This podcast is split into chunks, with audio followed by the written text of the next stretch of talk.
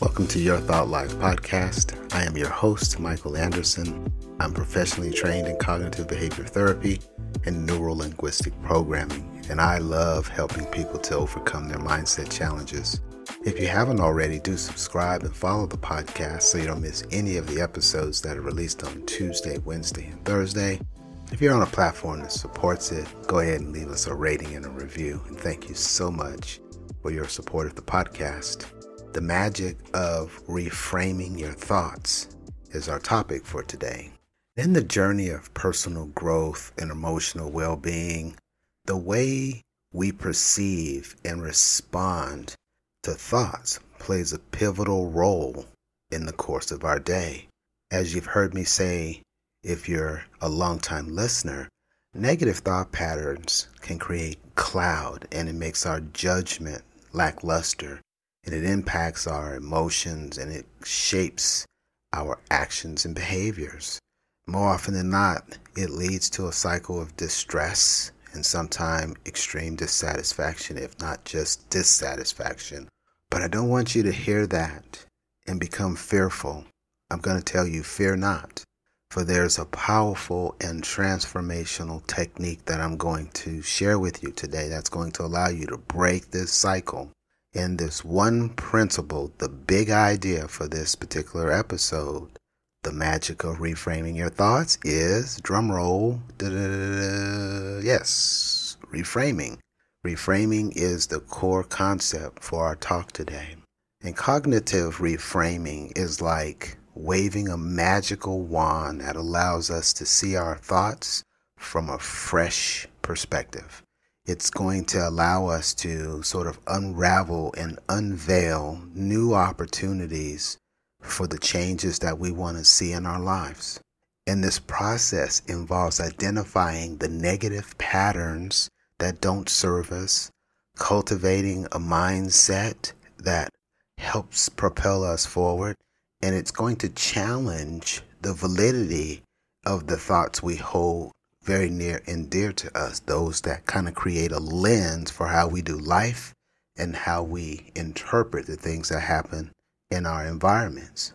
And through this reframing, we're going to begin to deconstruct and reconstruct narratives that ultimately is going to make the shift for us if you're new to reframing, it is probably one of the chief tools that we use to create what looks like, from the lens we're using today, a less than ideal set of circumstances and changes it so that we see the positive and we allow that good energy to move us forward. So, this is just a simple five step process, family. We're going to start with step one, which is to identify negative thought patterns. Negative thought patterns are a problem for everyone. I don't want you to ever feel like this is something exclusively that you're dealing with because that's not true. 80% of people irrespective of where they are, race, creed, color, nationality, experience this on a daily basis. So we're all literally in this together.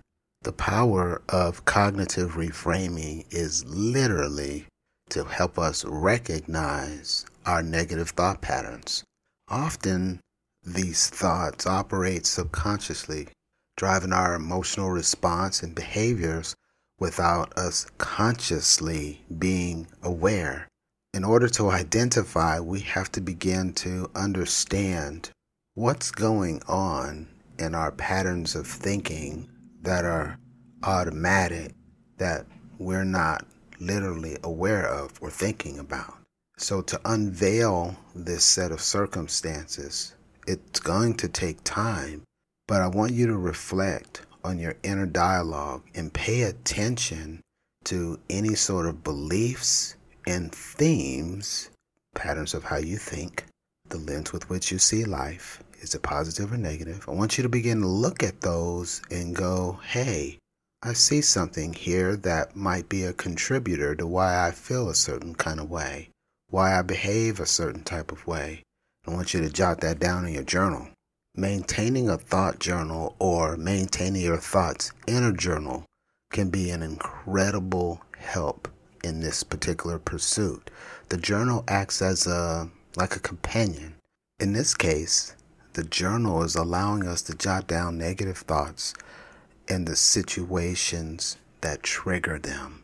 So now you have a record, or you're forming a record of the things that are taking place subconsciously that you're not consciously aware of. This is the birth of self awareness, and we know that self awareness provides us with insights into our cognitive tendencies and it opens the gateway for this constructive change that we're calling reframing. Step two, I want you to practice mindfulness. Mindfulness is sort of like a guiding light, and it allows us to illuminate the pathways in our mind that lead to this cognitive restructuring process. We're, we're shining the light on that which has not been known. So there's this even heightened sense of awareness that we experience when we first start to understand and capture the content from self awareness. I tell you, when I first started family, maybe a week in, I was seeing everything and I was like, oh my gosh, why didn't anybody tell me about this 20 years ago? It could have changed literally the whole course of my life. The universe prepares us for these things when we're prepared to consume these things. So if that happens to you when you start doing this, just remember what I just said. Now, when we're practicing mindfulness, we are cultivating a non judgmental approach to us learning more about us. We're being present and we're being focused on our thoughts and our feelings and any other bodily sensations we get. Remember that feelings are for the body, what thoughts are for the mind. And you're going to get cues from both. And you start feeling something in your body that should be your internal trigger to go, hey, what's going on right now? Why am I feeling like this? What was just said? What just happened to me? What was I just thinking about that changed my state? In the same way, when we have these thoughts, right? We're going to get to that next, but there's some certain things we need to do to make these thoughts the way we need them to be so that they serve us and don't disable us. When you practice mindfulness, what you're actually doing is you're creating a mental space that separates you from your thoughts. And you're sort of like the mediator. You're right in between the both understanding what's going on with them and understanding what's going on with you. And for us to be able to get the get started energy we need to do the thing that we want to do that we've been procrastinating or we've heard the automatic negative voice tell us we're not enough to do or whatever the case is. We've got to harmonize both sides. And by becoming mindful and standing in the gap for you, the one who wants to do this thing, and for that protective mechanism inside of you that's telling you you can't. As mediator, you want to allow the circumstances and the environment that you're in at that time to be free of any sort of obstructions. And in order for you to do mindfulness, this is the reason why it has to be non judgmental. You're simply acting as an observer so that you can untangle the emotional response from the thoughts, get them both in alignment so that you can move forward with what it is you want to move forward with. The best way to do this is through the art of meditation, which you will do each morning, and it will act as a springboard to quiet down all of those energies all of those forces, all of those thoughts, because if you can start your day with those guys at a low tone and you've exercised a disciplinary stance over them through that morning meditation, then you're 90% likely not to have them surface during the day. So, this is a tremendous start to a highly effective day. Step three once you start to understand your patterns, You're now utilizing mindfulness, you're journaling, and you come to the point where you have recognition. We want to begin to challenge those negative thoughts. Biggest item here, the chief question here is what I'm thinking right now. Do I have evidence to support it? I mean, hard, tangible evidence, not a one time situation, not a one time with another over here that kind of seems like it might have been related. Do I have hard evidence? Can I validate that this is a real thing? What you're going to find is that 8 out of 10 times you're not going to have that evidence. You'll be in this mode of thinking the worst case scenario, and really it's not you. It's your subconscious trying to protect you. We call this maladaptive behavior. It is so pure, but it relates back to a time period in our ancestry that doesn't support the things that we're doing today. We don't need to have a response that's sharp. Challenging these negative thoughts, looking for validity, looking for evidence to support them is the big idea for this particular area. And many of the thoughts that we have are just pure distortions. Science says that over 50% of the identity beliefs that we hold, we've made up over the years because we have to remain faithful to whatever identity we hold of ourselves. So, as we are thinking about this whole challenge process. If it's irrational, if it's exaggerated, if we can't validate it, if we don't have evidence, we are forced then to do what? You are correct. Let it go. You have to let it go. Now that we've appropriately and properly challenged the negative thought, now we're going to find evidence of a positive thought. And this is the art of cognitive reframing it extends its charm further as we actively seek evidence to contradict, to spin on its head those negative thoughts that we found to be inaccurate in some way, shape, or form. We're going to look through our personal archives. We're going to look through the positive side of our identity. We're going to also reminisce about past accomplishments and successes. And we're going to seek out instances where we received positive feedback. And we're going to try our best to relate those successes, that positive feedback, to the current situation. And to do this, this is a more evidence based approach. Some might say, What if I don't have anything that relates to this? That's fine too. This is what you do. You then say to yourself the very opposite of what that negative thought was. Perhaps you're going to have to step out on faith, meaning maybe you don't have that skill set just now. Maybe you don't have that real life set of circumstances right now, but you're going to behave as though you already do and you're going to see that the thing that you just professed that is opposite is in existence already and you're just waiting for it to manifest in the world that you reside in.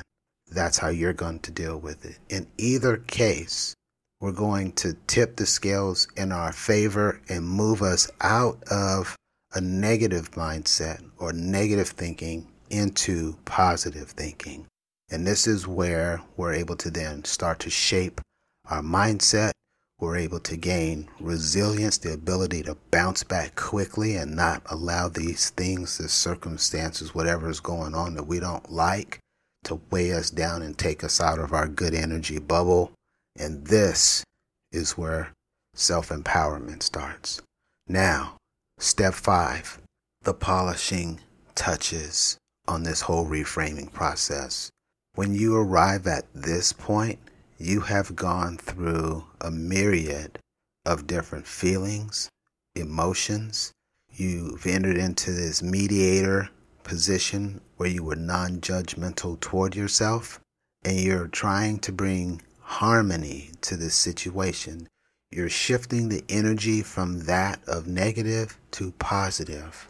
And then the polishing touches are to acknowledge that this process worked, to write down how you went through this entire process, and to keep a running log each time it works.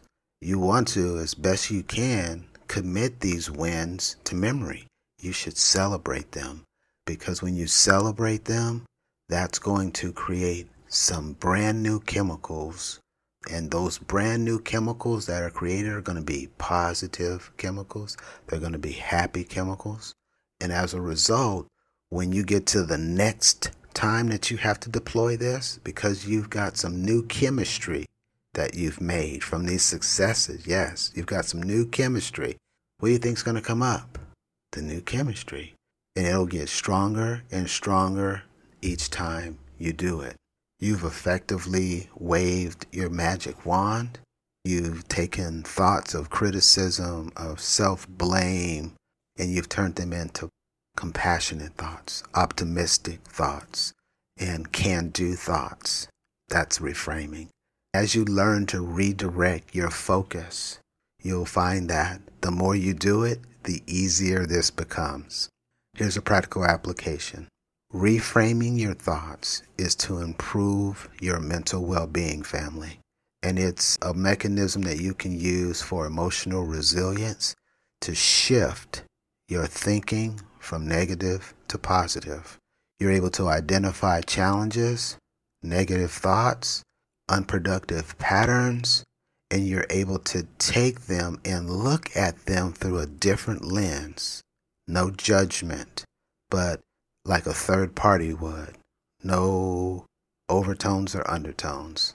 And it's through this process that you're able to have better responses, a crisper mindset, reduced stress, and enhanced overall performance, whether it's professional or personal.